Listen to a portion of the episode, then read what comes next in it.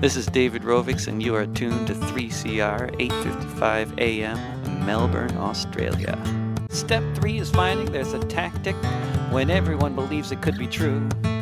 That if all the people work collectively, there just might be something we can do, and everything can change. Welcome to the Climate Action Show. My name is Vivian Langford, and salut Babette. We would like to pay our respects to the Wurundjeri people of the Kulin Nation, from whose land we are broadcasting at Radio three C R, and the Gadigal people of the Eora Nation, where we can be heard at Radio Skid Row.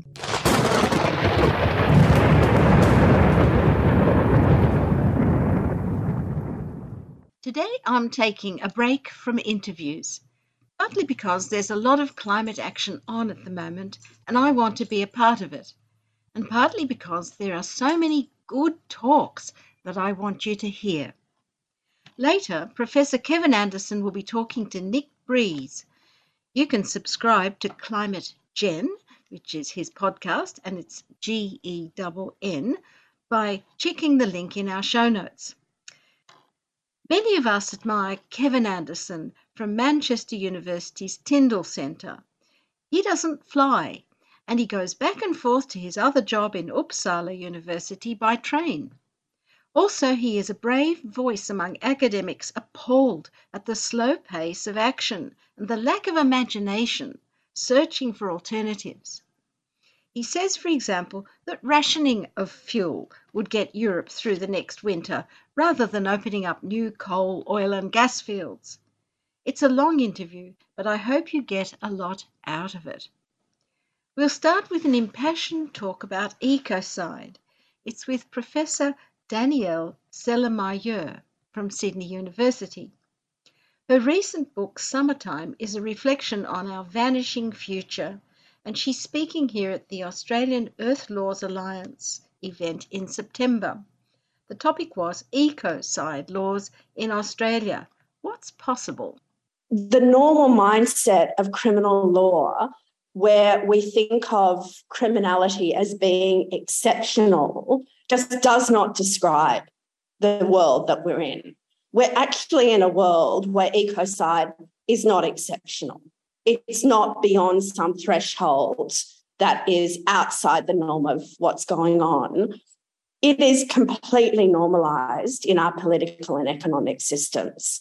And, and I think that as an activist community, as an academic community, uh, my view is that we have to really take seriously the nature of the catastrophe that we're in and ask ourselves whether the type of slow, incremental compromise work that we are so used to doing is appropriate to this moment. I think this is the big question that we need to ask ourselves.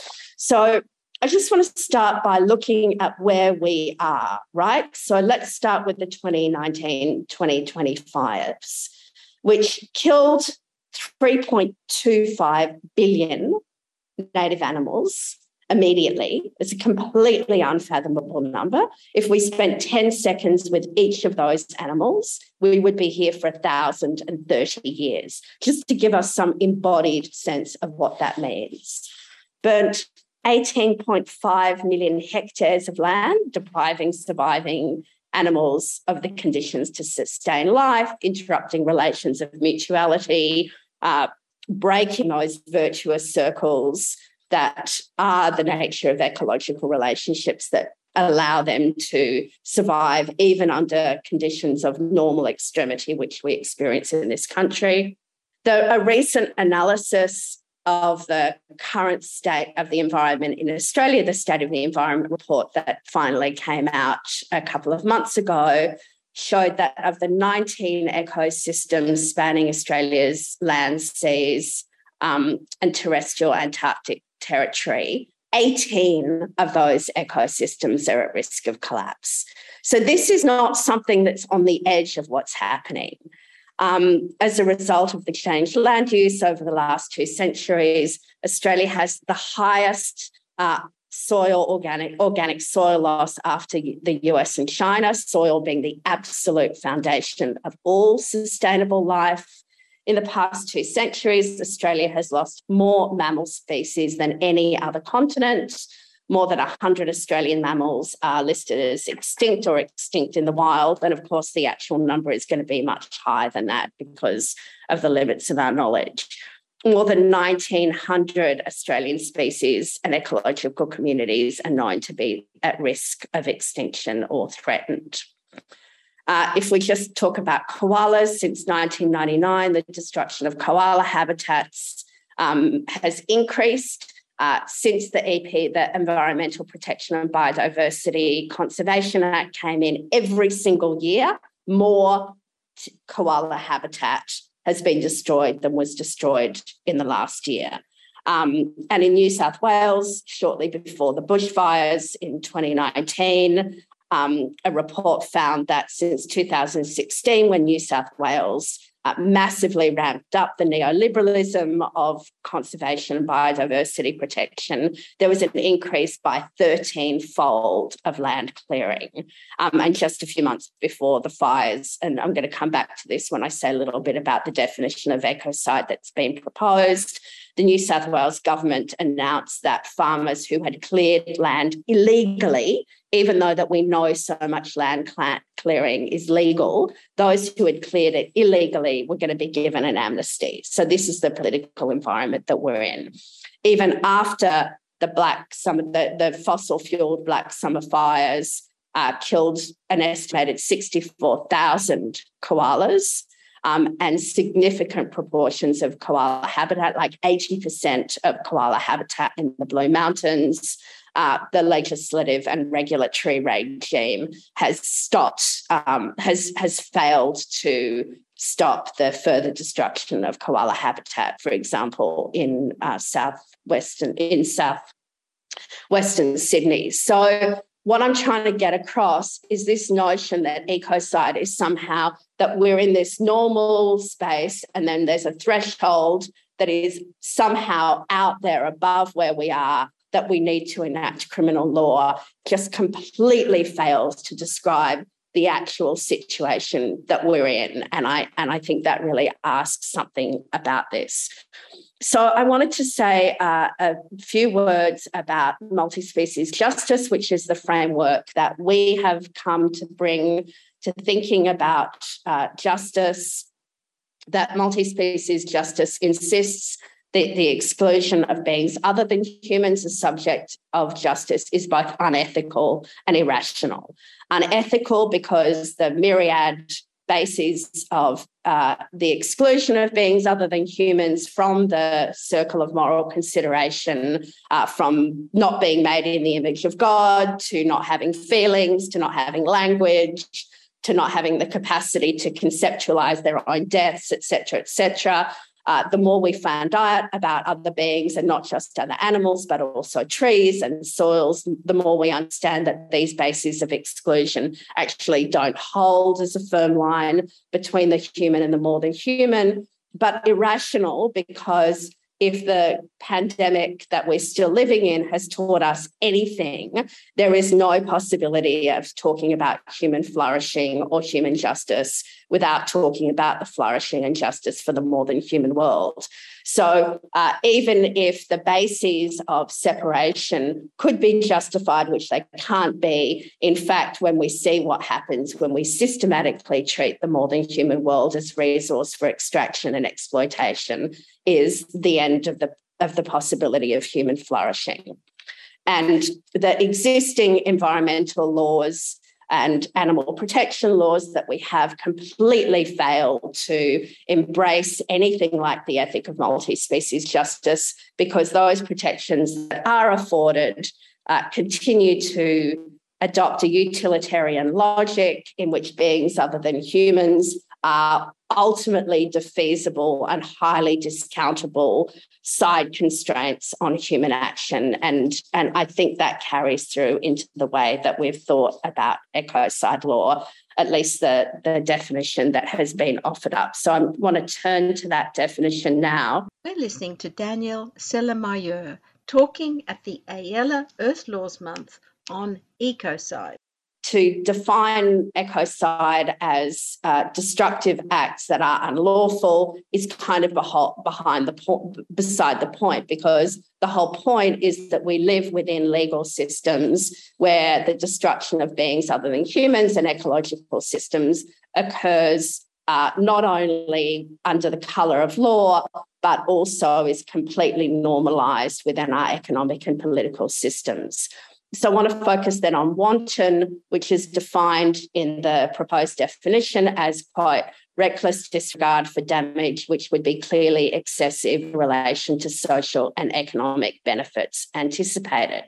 In other words, and I know that um, Jojo Mehta disagrees with this interpretation or this argument that Tony and I have put forward, but I put it forward nevertheless. In other words, it means that ecocidal damage is okay so long as it brings certain humans certain benefits. Um, the panel says that socially beneficial acts might include building housing developments and transport links. Uh, now, Tony's going to go on to talk about the kind of anthropocentric get out of jail free framing that is consistent, well, I think you are, Tony, consistent with uh, with the frameworks of, of international environmental law that we've got. But if if we if we take seriously this not, this notion that ecocide is going to be introduced as a fifth crime uh, for the purposes of the International Criminal Court, let's actually look at the logic that is brought to bear with these gravest of all crimes. Now, there's a notion in international law that the gravest international crimes, like genocide, like torture, are non-derogable, which means that there are no excuses. So if I quote from the Convention Against Torture, it says, no exceptional circumstances whatsoever, whether a state of war or a threat of war, internal political instability or any other political public emergency may be invoked to justify torture. So I think we need to ask serious questions about why is there justifications for ecocide, but we have a basic principle of international law that these gravest of crimes are not justifiable under it. Any circumstances, what does that say about the way in which this logic of utilitarian, defeasible side constraints of destruction of the more than human actually carries through into the proposed definition of ecocide? Now, that, and, and I'm going to finish with this, this raises very, very difficult strategic and political questions for us. And I appreciate and I understand the arguments that are made that unless these very significant compromises, very significant ethical compromises are made in the proposed definition, we haven't got a hope in hell of getting acceptance of the definition of ecocide or the crime of ecocide uh, in the Rome Statute. Um, but... Given what we know about the actual effectiveness of prosecutions under the Rome Statute, I would actually argue that the purposes of the law is more expressive and performative than it is going to as a basis of actual prosecutions. And I think that there are very high costs in adopting a definition which basically continues to accept the logic of discounting.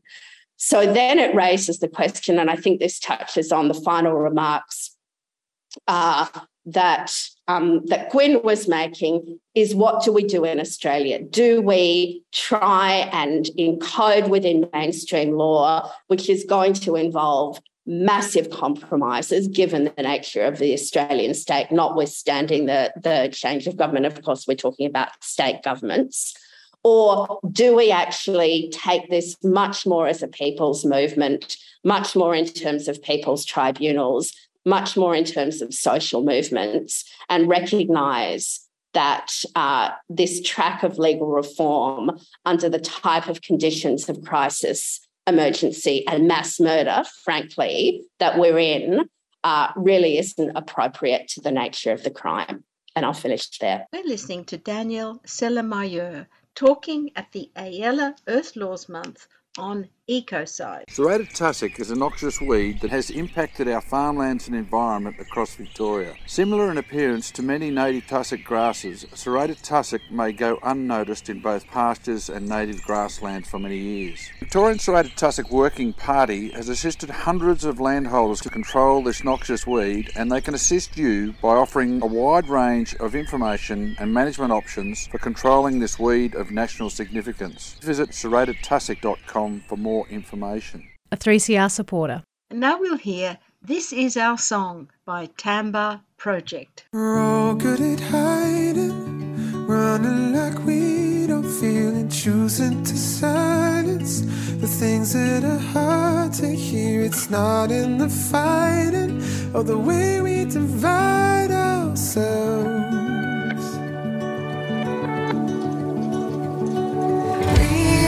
Beginnings, we're all responsible. If we stop the fearing, we'll be unstoppable.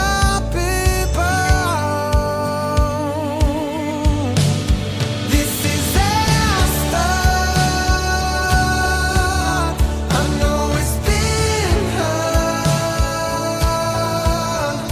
You're not alone. This is our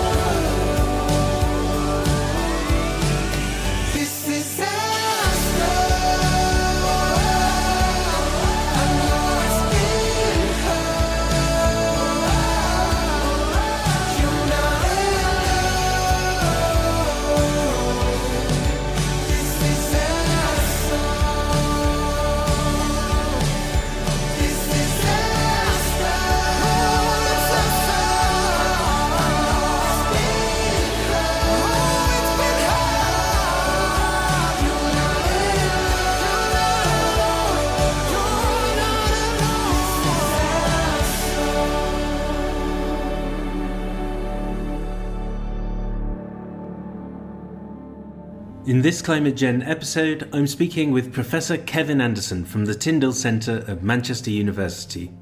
This is a longer interview with many, I believe, crucial points for consideration. We discuss our current usage of the available carbon budget for one point five degrees Celsius at just under one percent per month.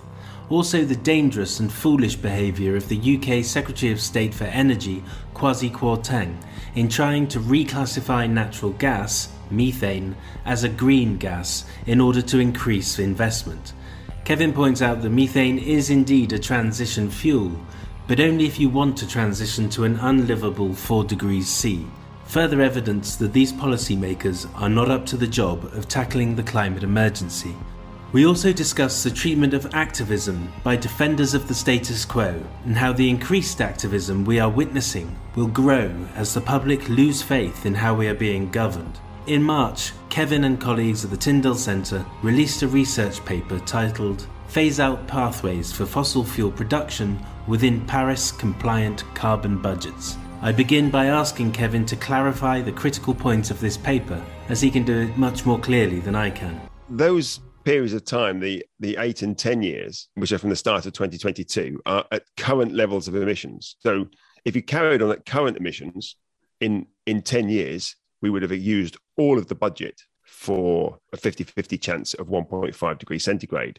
If you're looking at a better chance of one point five degrees centigrade, say a sixty-seven percent chance or better, then you have about seven to eight years of current emissions. But obviously, if you started to bring emissions down, then you would have a little bit longer.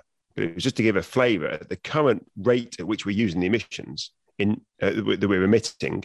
In very few years, we will actually have blown the budget for one point five degrees centigrade. I think another way of thinking about that, of course, we're not at the start of twenty twenty-two. We're in May of twenty twenty-two. We're halfway through May. You know, this year alone, we've already put into the atmosphere somewhere around about eighteen billion tonnes of C O two. So for the fifty-fifty chance of one point five degrees centigrade, you look at the carbon budget that remains, every month we use up a little less than one percent. About zero point nine percent of that budget every month. Each month, we're one percent less than we were the month before. It's quite damning, I think, when you think of it like that, that, you know, twelve months in a year, that's twelve percent of the budget gone. Yeah, and, and just given the implications of what we're actually talking about, I mean, these are, this is really our last sort of chance when we're using the emissions budget so fast. And the odds are still terrible. I mean, fifty-fifty. I mean, you, there's a lot of things you wouldn't do with fifty-fifty odds. And, you yeah. know, th- that kind of risk is, is exceptional. But we have been saying that for a long time. Uh, but we, of course, what we have to remind ourselves, well, we were saying this before for two degrees centigrade. And I think one of the really important things that we've learned in the last ten years, probably even less than that now, certainly since the, the I P C C special report one point five, which came out in twenty eighteen, is that the impacts do significantly change with even just half a degree of, of warming. So the impacts at two degrees centigrade are considerably worse than the impacts at one point five degrees centigrade.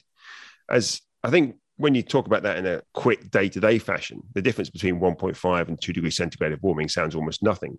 But I think what we've come to understand is that the impact difference between those two is huge. So yeah. beforehand, we were saying the chances of holding below two were incredibly slim. But what we've actually now said is we really need to be holding to one point five because of the, because of the, the dire situation with the impacts of one point five. But of course, at one point five degrees centigrade, the budgets are even tighter. And so we end up with this position whereby we've done nothing about climate change in relation to our absolute level of emissions. They've continued to rise. But at the same time, we've brought the actual temperature we want to not exceed now to a lower level, which has reduced the carbon budget. So it's the worst of both worlds, really. We've, we've recognized the impacts look more severe than we'd thought.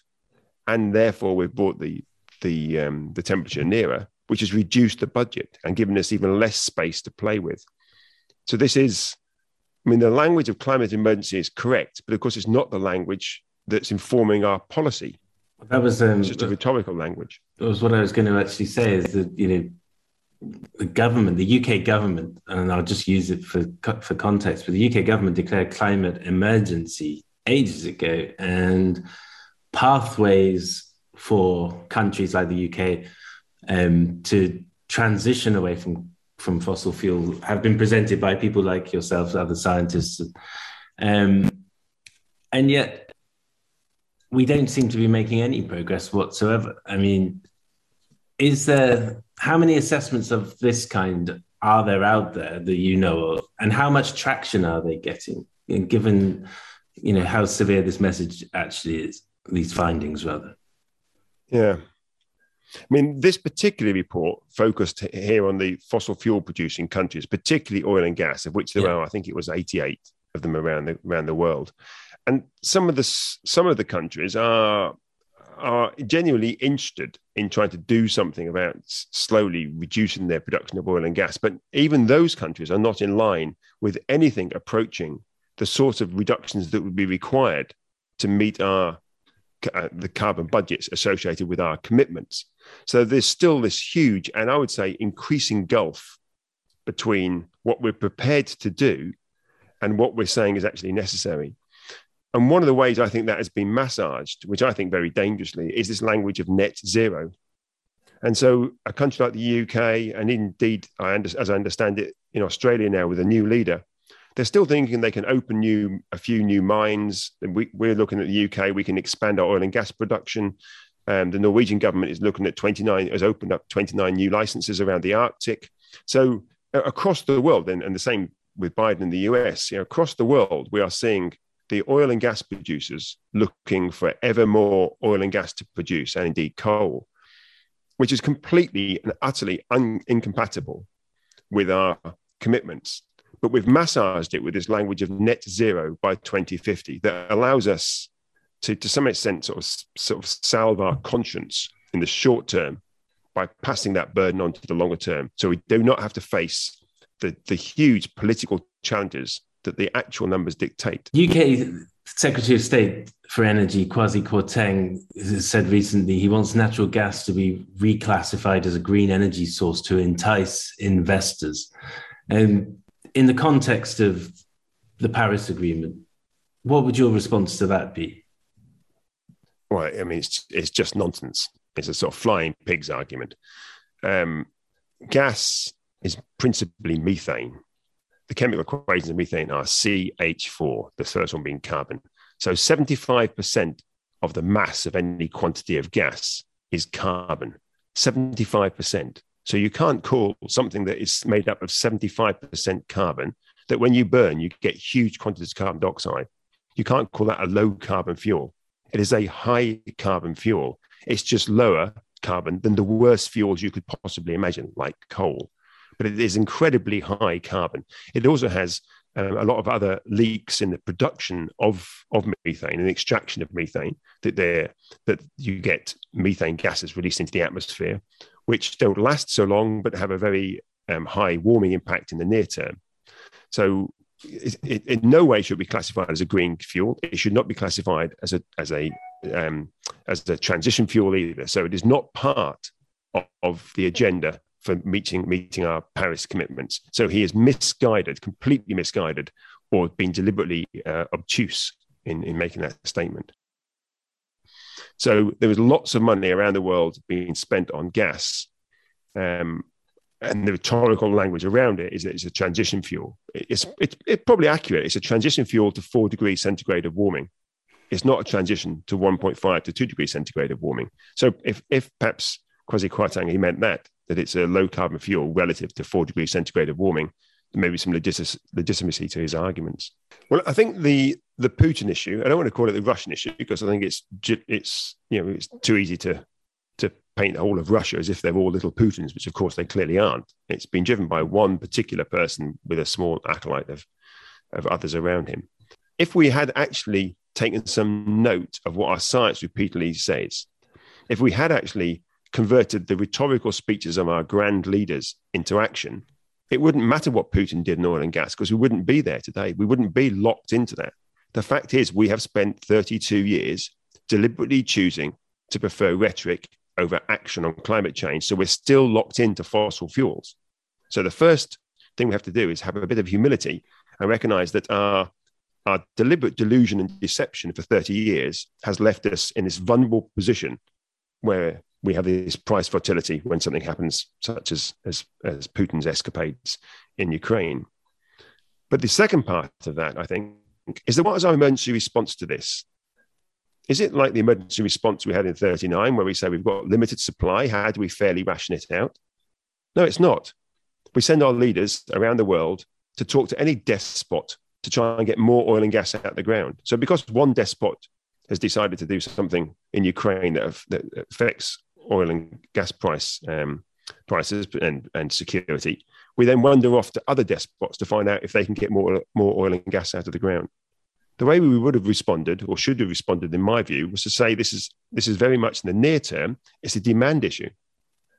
So if we are really genuinely concerned about people who are suffering, and there are significant numbers of people around the world, and particularly talk about the U K, suffering from fuel poverty as a consequence of this, then our response should have been, well, is it appropriate for for people still to be driving around in very large cars? Is it appropriate for us to be flying in stars for the for the BAFTA awards, worrying, you know, did anyone worry about the kerosene that was being used there that could have been used for something else? So what we've, what was happening is that we're, we're not affected, we're not implemented any policies on the demand side. We're simply saying we'll look for more supply, which will never be quick.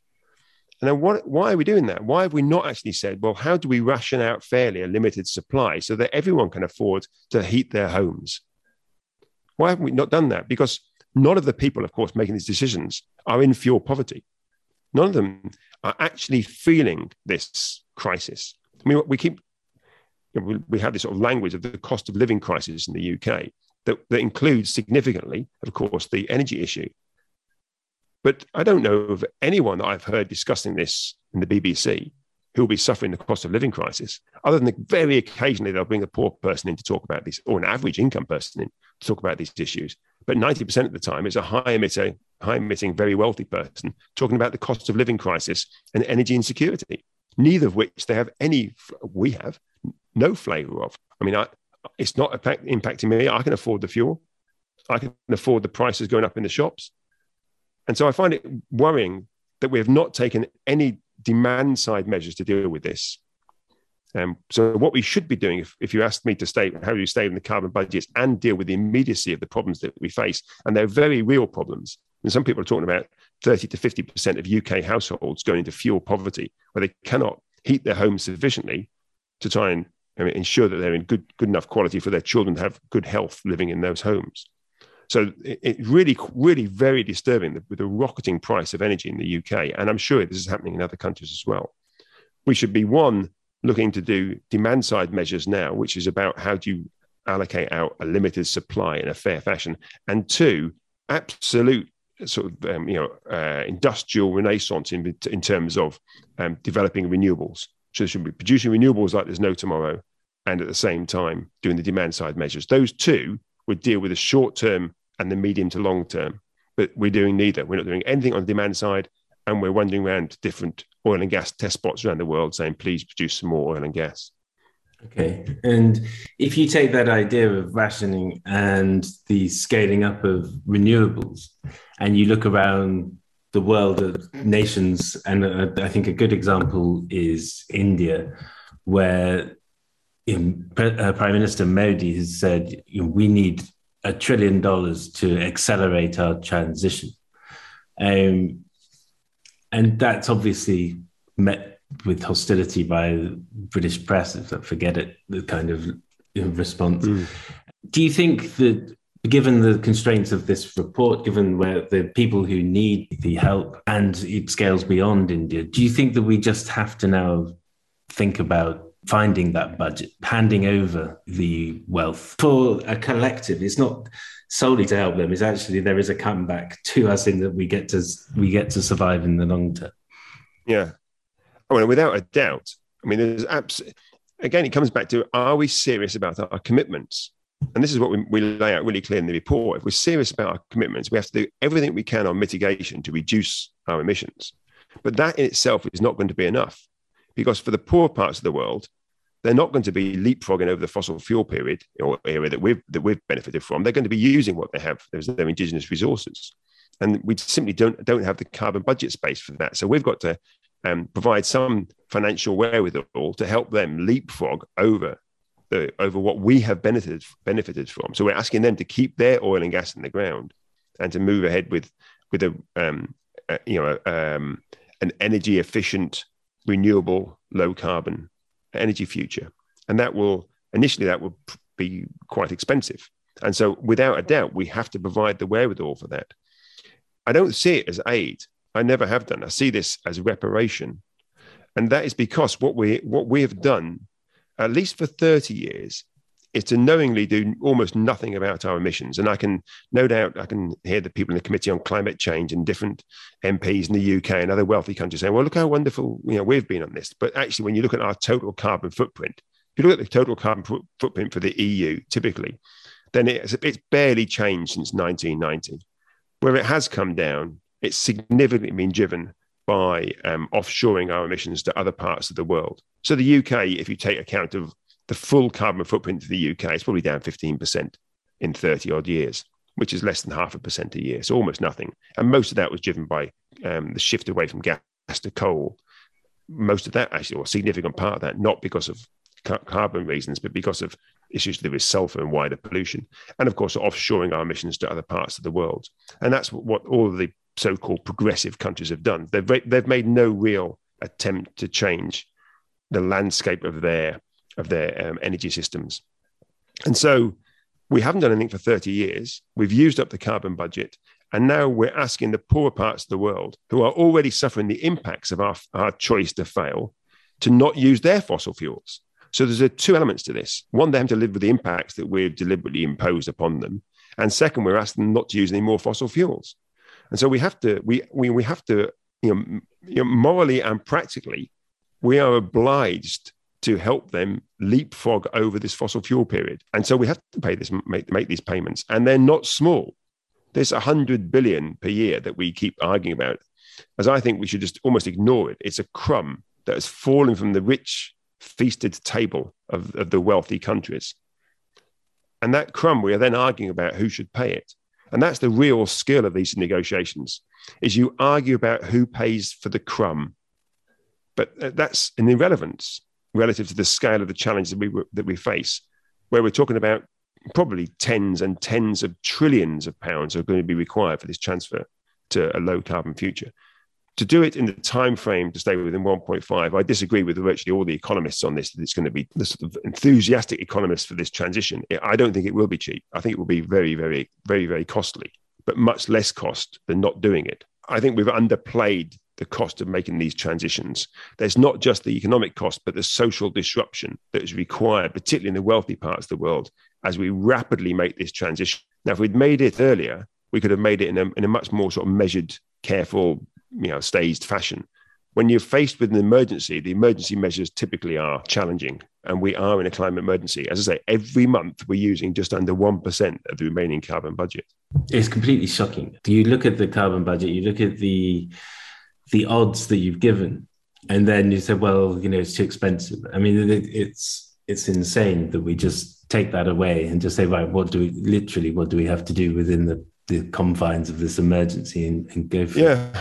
And, and I, I find it, although I'm being buoyed up by how civil society, a whole, and I've spoke about this before on many occasions, a whole sort of messy gaggle of civil society groups, and including in that some academics and others as well, I, I think have got a handle on, on what the scale of this challenge is and are calling for really radical change. The established voices, I think, are, and that, in that I'm including lots of senior academics, I think are the problem. And they are the new climate skeptics, in my view. It's not that they deny the science, but they deny the, what the mitigation is necessary to align with the science and the commitments that they have made, that we have made. To me, that is a real issue, where I hear meeting after meeting, where you hear these grand words and wonderful speeches, and it's just hidden behind the sorts of nonsense we're hearing from the U K about gas being a green fuel, behind uh, technologies in the future, removing the carbon dioxide from the atmosphere. All of that is about avoiding the radical changes that are required today. Last year, we discussed the work you did around elites wielding too much power in society. Yes, yeah. And they are in large part supported by academics and other enablers. And in recent months, we've seen a rise in scientists protesting all the way around the world. I was contacted by a group last week in Argentina and in other parts of Central America who are launching a campaign calling for climate justice through debt cancellation to enable a faster response to climate and so on. Does this growing movement of academics, climate scientists indicate a shift that you were alluding to then? When it's become, even in the U K, in America, it, it, so just mentioned South America, is very, it's becoming more overt. And would yeah, you say think, that isn't an, a shift in the enabler? I think so. I mean, I think, I think, like a lot of times, we can only really tell in retrospect. But it's certainly in line with what we were suggesting. That we, uh, and I'm not too surprised, because at some point you can no longer just keep spouting the same rhetoric, hiding behind the same sort of facades. Because you, I mean, initially we delude us, we're deluding others, and we're deluding ourselves. But I think a lot of the scientists involved in this, they quite quickly see, see through that sort of delusion, and they start thinking, well, actually, this isn't this isn't looking very likely. We aren't moving in the right direction. You know, the numbers paint a picture for them, and, and I think uh, when we're all like this, actually, I mean, we all we all paint a picture that comfortably fits with our worldview. But as we As we redo that, as we re- reassess that re- repeatedly, eventually it doesn't fit with our worldview. And I think those people whose whose lives are particularly spent working around the numerical framing of this, and indeed the political framing to some degree, eventually you can't hold those two. You know, the worldview that they that they have doesn't fit with the numbers and the analysis that they're, that they're doing. And I think we're seeing that with quite a lot of the scientists Um, now saying that this just doesn't look in any way viable. Um, we need to do something radically different. And so a lot of them now are, are protesting because their voices are not being heard, but they are still being drowned out, I think, in part by still some quite senior academics and civil servants and policymakers who still want to sing this sort of green growth tale. Um, and I think that's supported significantly by the media as well. And that's why I'm saying, to me, that particular cohort, well-meaning though they are, are more dangerous, as I see it, more dangerous than the Exxons, the B Ps, and the Shells, who have been deliberately undermining climate change for years. And so I think that group, to me, are the, are the climate skeptics, are the ones we have to overcome. And of course, that cohort, that expert cohort, are the ones that link very much with those elites that we talked about, the Davos cluster.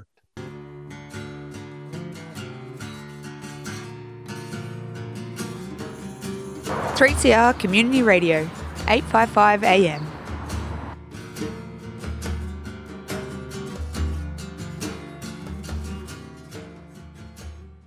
We're listening to Professor Kevin Anderson in a Climate Gen interview with Nick Breeze in the U K. The activism that I've seen over the last few weeks has been fascinating in the U K, of uh, breaking into meetings and the lunches that Kwasi Kwarteng is actually hosting with um, you know, fossil fuel producers in Africa and stuff like this. Has been, it's been um, amazing to watch, and also in the contrast to how the government is clamping down and really trying to criminalise these every kind of calling out of, of what really they should be listening to. Do you think yeah. that in some respects, the papers you're producing are almost like um, defense testimonies for these activists when they're getting dragged into court at the moment? Well, I mean, yeah. I'm very pleased about that. And I don't, I don't shy away from that, that academic work can be used by all sorts of people. You know, the B Ps and Shells can use this work, and so can the activists. And as As my view, as long as they're using it appropriately, that's that. Our job as academics is to put the information out there, and people will use it. I, I'd rather use be used appropriately, and I think if it is used as, as a defence in court cases and elsewhere, then that is absolutely fine. Um, and indeed, I I've been engaged over many many years now in various court cases where I try to remain as a, as an academic, I try to remain independent and almost indifferent to the people that are bringing the case or, or defending a situation. It could be about airport expansion or whatever, or protest.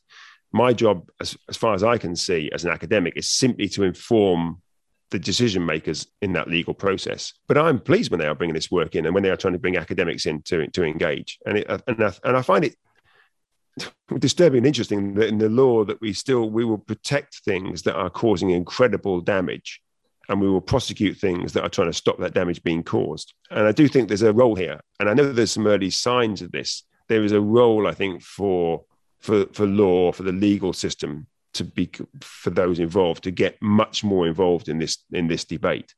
Um, I don't know. I mean, it's not my my realm at all. But I wonder historically, has that happened in in other major changes? So we, you look at the suffragettes and so forth. I mean, lots of those were imprisoned. And of course, in the end, their cause was. was seen to be appropriate, and, and changes were made. And you wonder, is that, I, I don't know, but how did the legal profession engage in that? Did they did they have any part to play? Because I wonder, is, is there a role for, for them thinking about these issues today? I know there are barristers and so forth, other people trying to trying to bring these issues, you know, to a higher profile within the legal system. But at the moment, it seems to protect the people causing the damage. and not the people that are trying to prevent the damage being caused. I mean, the first time I interviewed you was at Paris, was in Paris at the COP, and, and I think it was about a fifty-five minute interview. I found the, the recording the other day. And I, th- I think worryingly, I think I was wearing the same shirt. Uh, they had some red in it. Oh, did they? Okay. No, but you did wear that in the in the second session with Hugh. Oh, did they? Okay. But since then, I was disappointed because, unfortunately, you're kind of saying the same things, and we're we're still in pretty much in the same boat. You know, some things have changed, and now you're issuing a report with, yeah. with this is like the last chance saloon if we want to actually do this. So what are the signals that have emerged since that period that you would say is strikingly different today, hopeful or not hopeful? Real signals. I mean, the, I mean, what you, the language you used then, the last, sort of last chance saloon. Um, I remember right, I gave a talk for the Welsh government back in I don't know, two thousand six. I think I think that's what I think that's what they called it, last chance saloon. It was, it was something like last orders in the last chance last chance saloon. So it was, and so I think we have to be careful with that sort of language, and it has to be caveated uh, um, if we are to use it. We're not in the same situation we were in twenty fifteen. I mean, since twenty fifteen, we've put out a huge amount of carbon dioxide. So we're, we're put out not far in, not far different to the budget that we have left for one point five. So we we you know at forty odd billion tons a year, we are using the budget up at a phenomenally fast rate. So the scale of the emergency we face today is considerably more challenging than it was in twenty fifteen. It was very challenging in twenty fifteen. But you know, it, there were there were options then that you had, which are now off the table. And every year we choose to fail, or and I think this is an important point. Every year we choose to do something that makes us feel okay, and we say we're making a step in the right direction. The point, reason I'm raising that is because I regularly hear that. Well, it's better than doing nothing, but it is still a step backwards. A step in the right direction that isn't a large enough step in the right direction is a step backwards, just not as far back as it would otherwise have been. So we're not making progress. We're just not regressing as fast as we could be. Um, and so I think that's important to bear that in mind, that every year we fail, we go backwards and it gets more challenging. And so the scale of that emergency now, the sorts of changes that are required are so deeply profound. I mean, they were very difficult then, but they're They they beg questions about every single facet of contemporary society.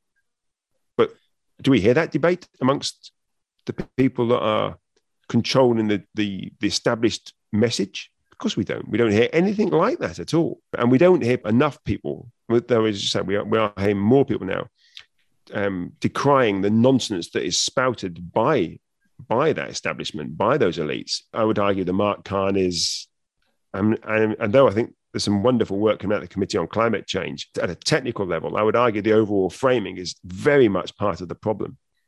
And so a lot of these sort of senior groups involved in these discussions, I think, are unprepared to say in public what they what they know privately, and sometimes what they tell me privately. I mean, I have mentioned this on, on many occasions, but to me, that is a real concern where, uh, where experts in their field, particularly academics, because we are paid to be honest and direct about our research, when we say things in private that we're not prepared to say in public, and we will sweeten the pill in public, you know, it's hugely sweeten the pill in public. And I think that's deeply arrogant of often mm. very decent people that we think that the, the public can't deal with it. The policymakers can't deal with it, but somehow we can. I think we just have to, as, particularly for us as academics, just say what our conclusions are directly and clearly, with the assumptions made transparent and all the caveats made, made clear. In Paris, the, I would say the civil society response was was almost euphoric that there was some kind of agreement that came out of it, and, and quite sedate. And then you fast forward to Glasgow, and I would say it was a, it was like a militarized compound with very angry people, you know, organizing their marches around the city, and but not really being allowed near the actual conference centre. Do you think that that is part of the visible side now that's going to grow? And is that the right way for us to go? Is it the only way for us to go, is to continue well, to build on this momentum yeah. of activism? I mean, I doubt it's the only way, but I think it's one of the very important ways, because it catalyzes changes elsewhere. It doesn't just mean that other people join that activism. It may make other people think differently and, and approach things in a different way. But I also think controlling activism, And again, let's be clear, I'm talking here well outside my area of expertise. This is my concern as a, as a citizen and, and my wider reading. But as I say, controlling activism, allowing a certain level of activism and then controlling it is a real skill of maintaining the status quo, because it, it makes us think that, you know, we're open to, to think differently. And so if we look at what happened in Glasgow, so there's a huge march in Glasgow, very large numbers of people involved. Where did it finish? It finished in the park, not in the huge, whatever they were, fifteen-foot wire ghettoed blue zone where all the negotiators were.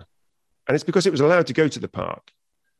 But isn't that activism? Is that a protest when you go along the route you're told to go to the park, where you sort of fizzle out and you're not seen and filmed and heard banging on the big fifteen-foot blue gates that lock the negotiators away from wider society?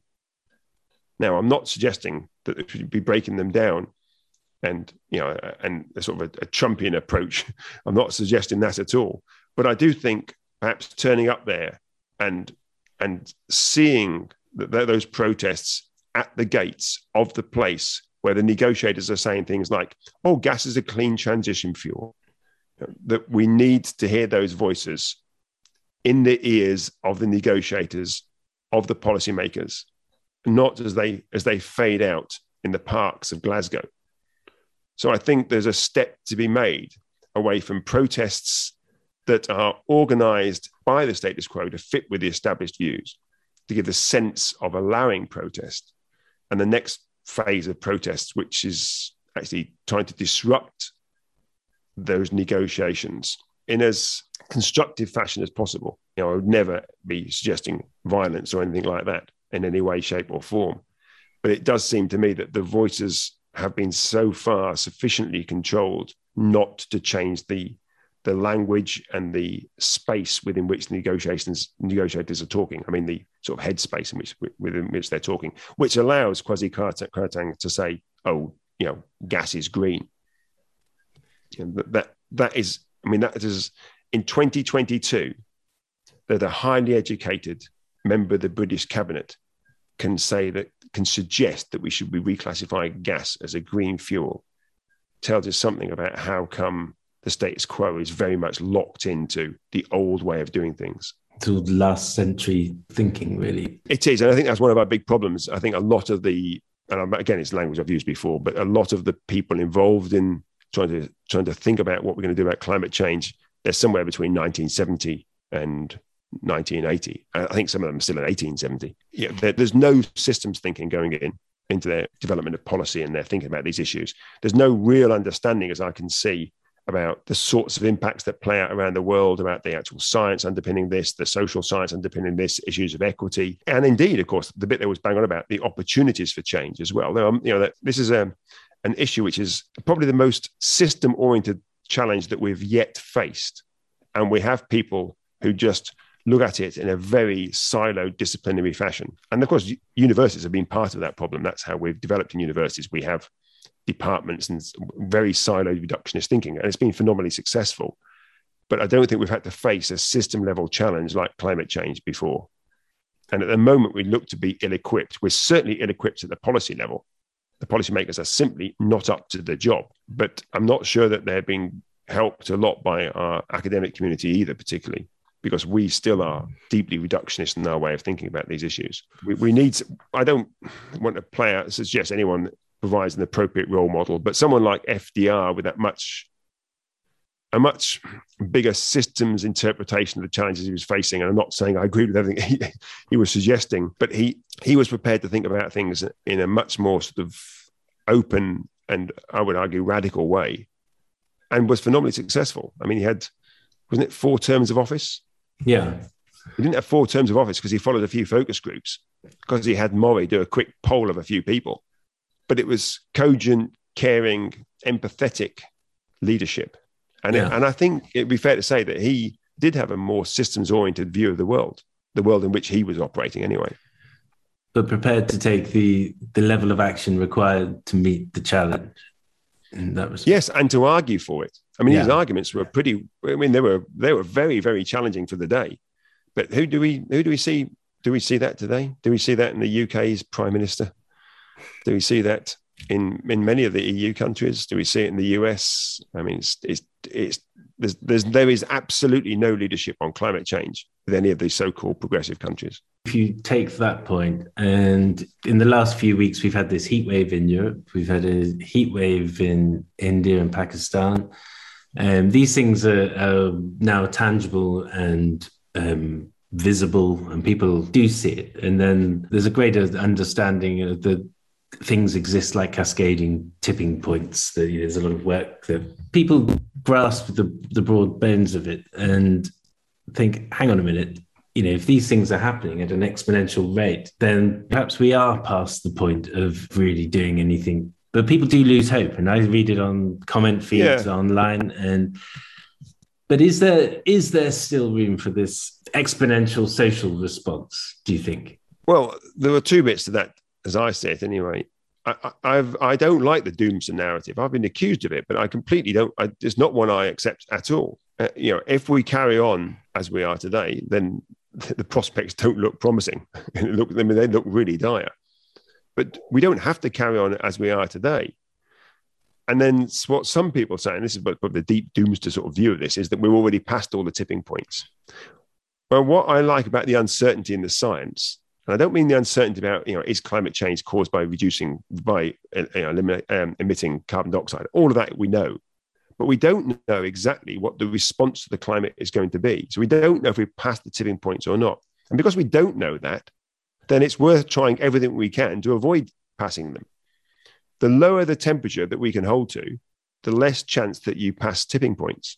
And so, you know, it's it's almost um, an excuse or a defense for inaction to say, oh, well, we're too late. Well, we don't know we're too late. The science tells us that the more C O two and other greenhouse gases we put in the atmosphere, the higher the temperature goes. This, and we know that with a high degree of certainty.